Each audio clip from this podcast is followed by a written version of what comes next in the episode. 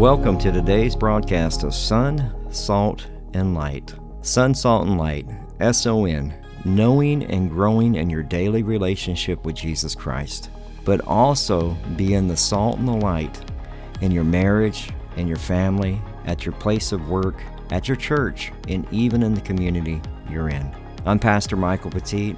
This is a radio ministry of our church, Calvary Chapel Devine, here in Devine, Texas. We are so glad that you joined us for today's broadcast. We are a Calvary Chapel, so we simply teach the Bible verse by verse, chapter by chapter. We believe that God uses His Word to transform, restore, and to change lives one verse at a time.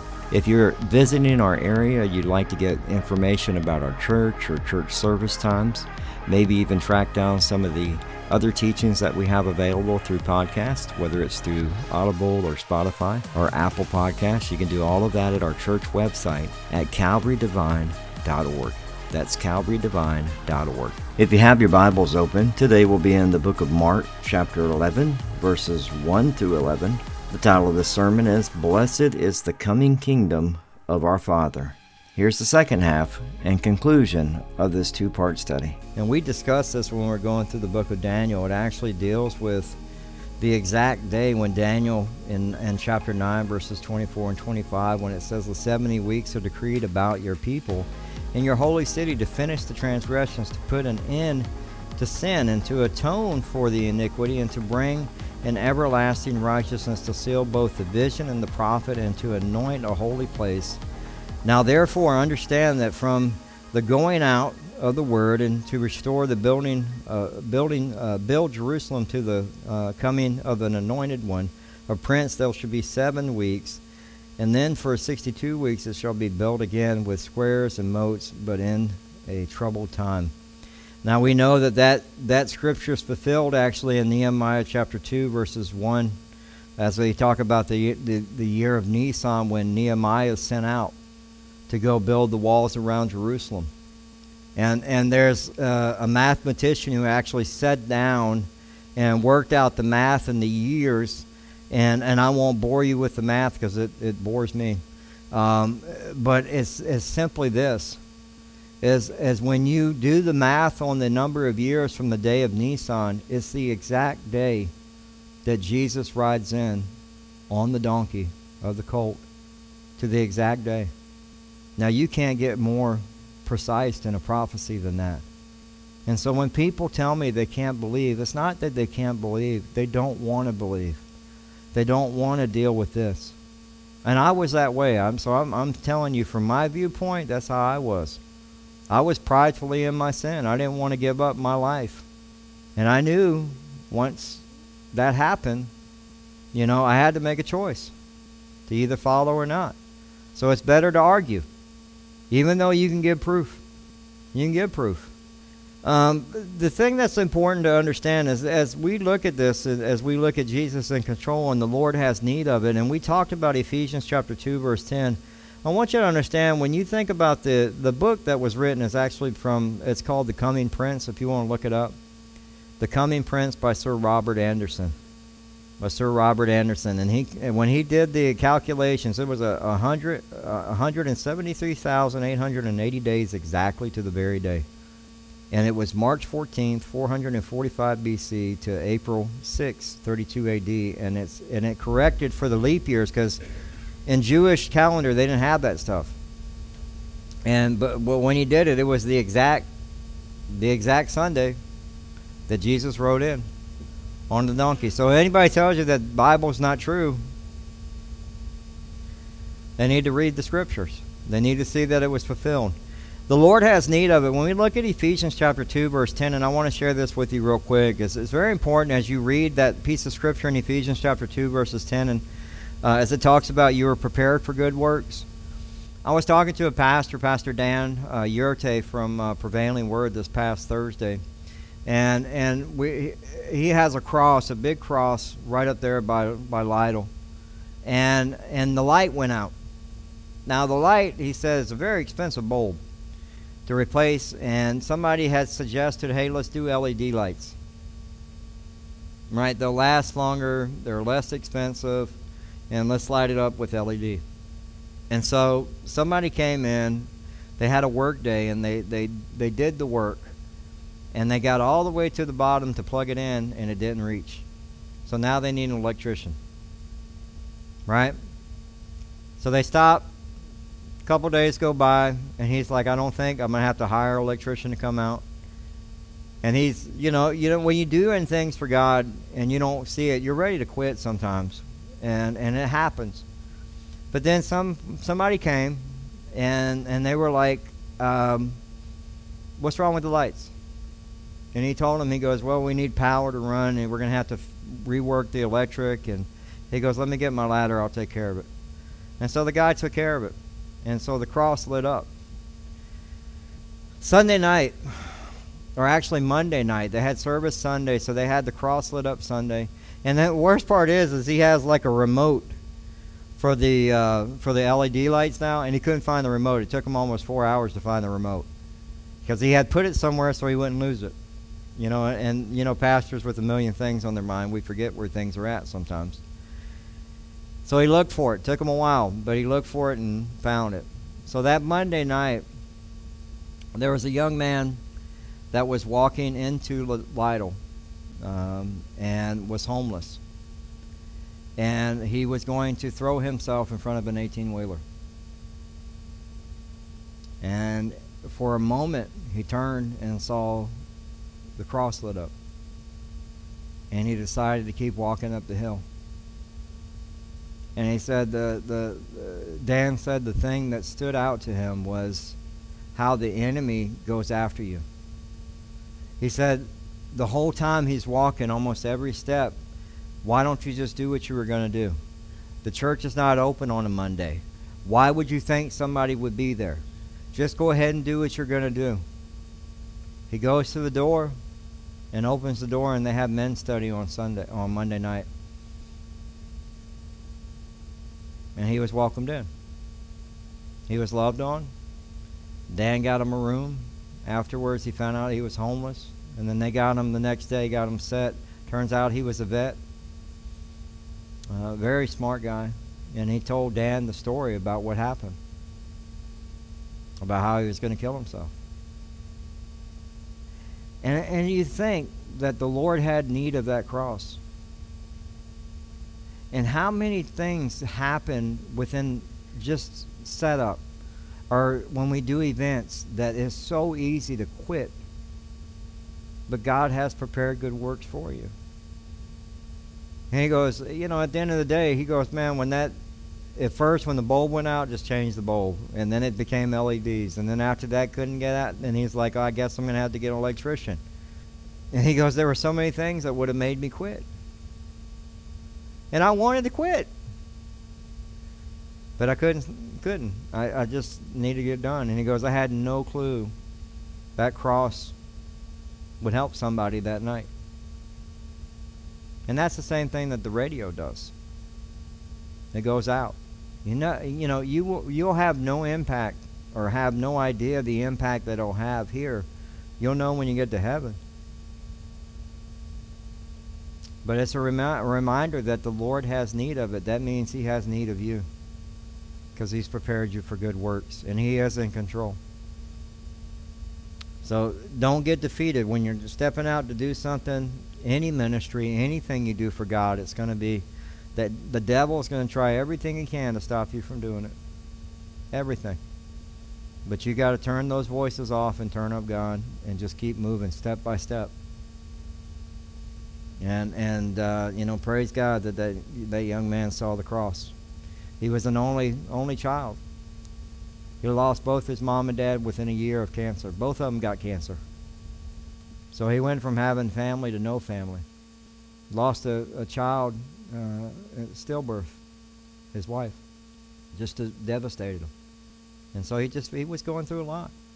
And that lit up cross, because of what it represents is Jesus.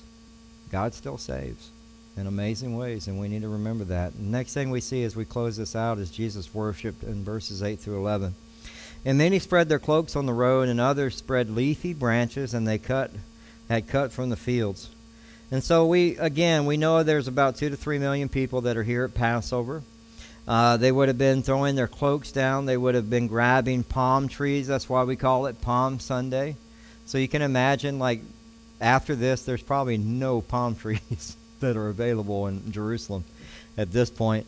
Uh, but they're, they're, they come, when they come to Jerusalem, anybody who goes to Jerusalem, even today, they're anticipating to hear from God because that is God's nation.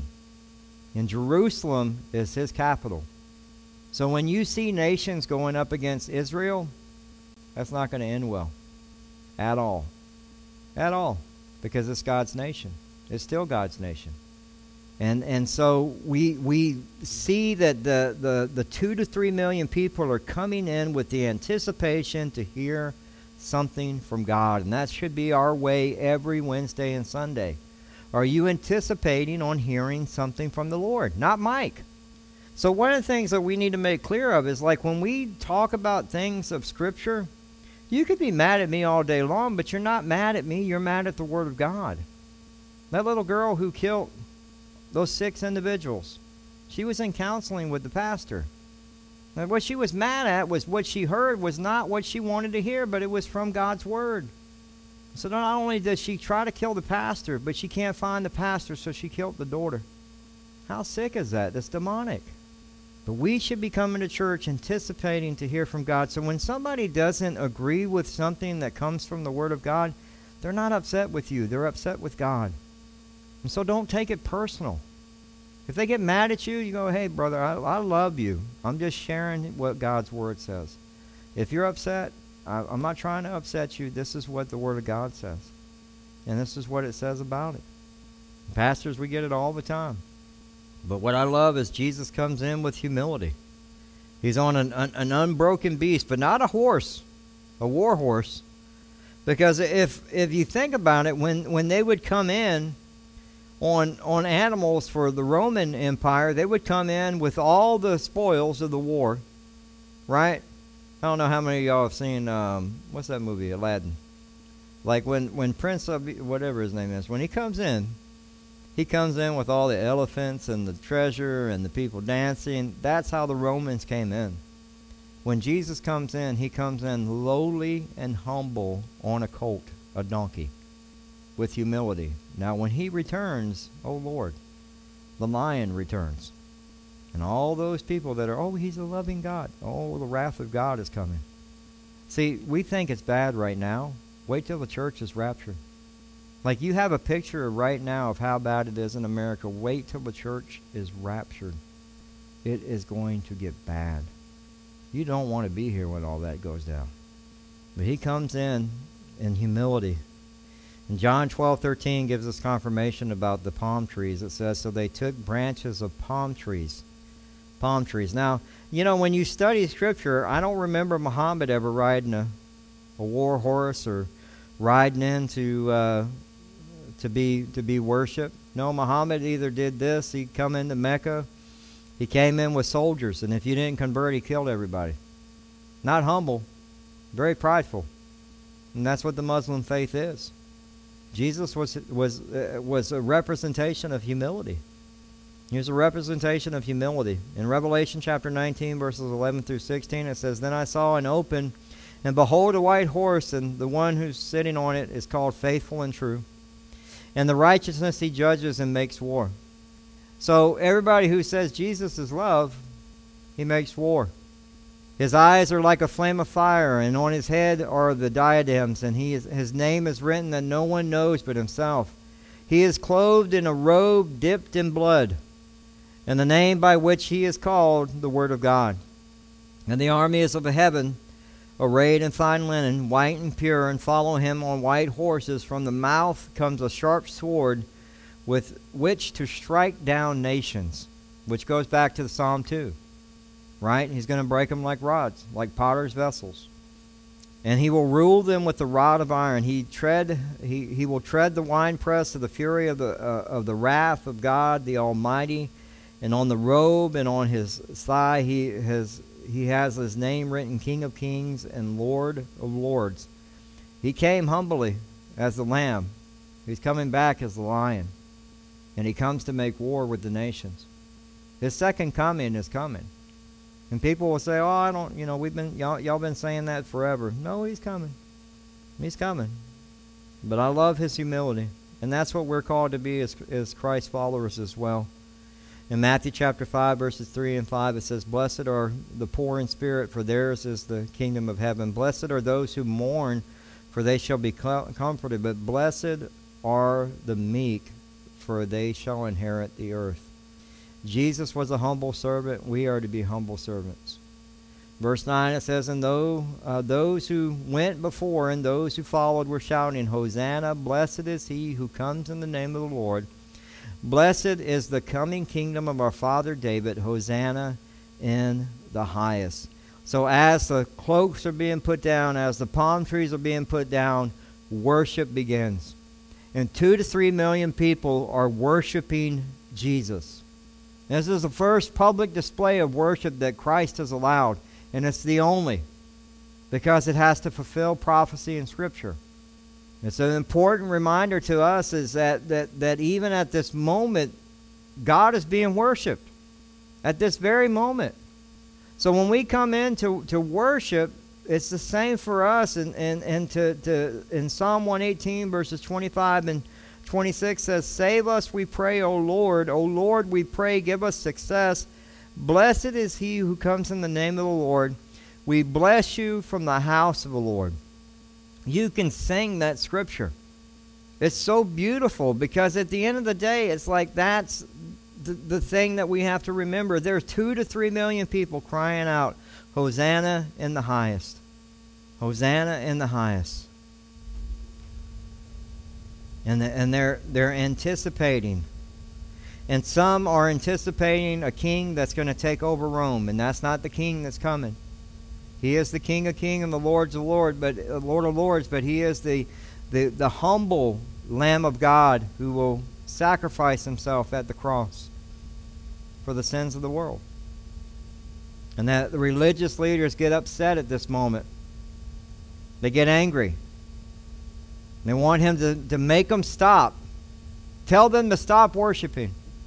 In Luke chapter 19, verses 39 and 40, it says, And the Pharisees and the crowd said to him, Teacher, rebuke your disciples. And he, and he answered, I tell you, if these were silent, the very stones would cry out. And can I tell you, creation has been crying out since Adam and Eve fell. It cries out constantly groaning to worship God. Even creation. And he headed to the temple. And Jesus in, in verse verse 11 says, And he entered Jerusalem and went into the temple, and when he had looked around at everything, it was already late. He went out to Bethany with the twelve. And and when I read that, one of the things I'm reading is I'm like he's all of this worship is happening and they're, they're heading into the temple, and what do the people want? Take over. Let's destroy Rome. And so what does he do? Oh no. We're, we're out. We're, we're, it's late. We're going to head back to Bethany. That's why he does that. Because they're still, at this point, looking for a king earthly. They're still looking for an earthly king to rule for them. They missed it. And this, this same crowd who's crying, Hosanna in the highest, will say, Crucify him. Crucify him. Crucify him. The same crowd will get a choice between Barabbas, a murderer, and Jesus, and who do they choose? It's the same decision that's happening today. People are given the choice of, of being a follower of God or not, and they're choosing, I'll go ahead and choose this lifestyle, I'll choose this this sin instead of following God. Michael Youssef said this, a king King Jesus rode into Jerusalem not to conquer the city like an earthly king, but to conquer your heart and mind. He comes to conquer the heart. That's what Jesus comes for. He comes to conquer the heart. So we think about that just for a little bit as as as you think about worship and two to three million people worshiping. I think that's why it's so we're so enamored when we see revival. We keep asking the question about revival. Steve, can you go get the uh, the kids and the youth for me? And we keep asking about revival, right? And the questions of revival. Because we see in Asbury, we see people worshiping, passionately worshiping God. And you go, why, why, why do we get enamored by that? Because we don't see it. We don't see it. And, and, and so for me, when I read Psalm 118, 25, and 26, save us, we pray, O Lord. O Lord, we pray, give us success. Blessed is he who comes in the name of the Lord. We bless you from the house of the Lord. That's a prayer. You can pray that. You can pray that. It's a beautiful piece of scripture. And, and at the end of the day, it's like, man, don't we want success? It only comes from a, a God that's in control. Right? We put our trust in, in a God that's in control. You know, one of the things I love about yesterday is just seeing the amount of people that one man of obedience can, can impact.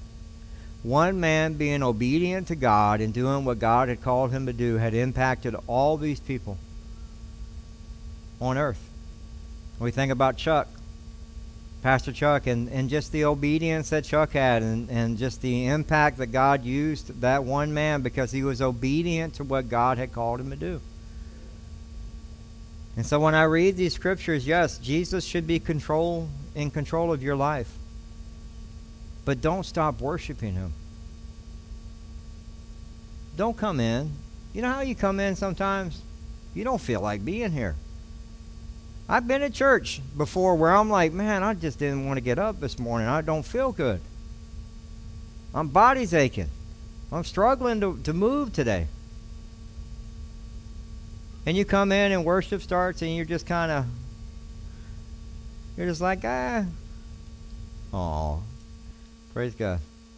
And you're just you're just kind of like ah, and then then worship gets going and your heart starts. Uh, one of the things that somebody said yesterday is God begins to massage the heart and get, starts working the things out. That's what Jim would always say is God's massaging the heart continually and getting those things that need to be put out out. And that's what worship does. We come in and God starts massaging the heart and you come in all disgruntled. You've had a bad week, right?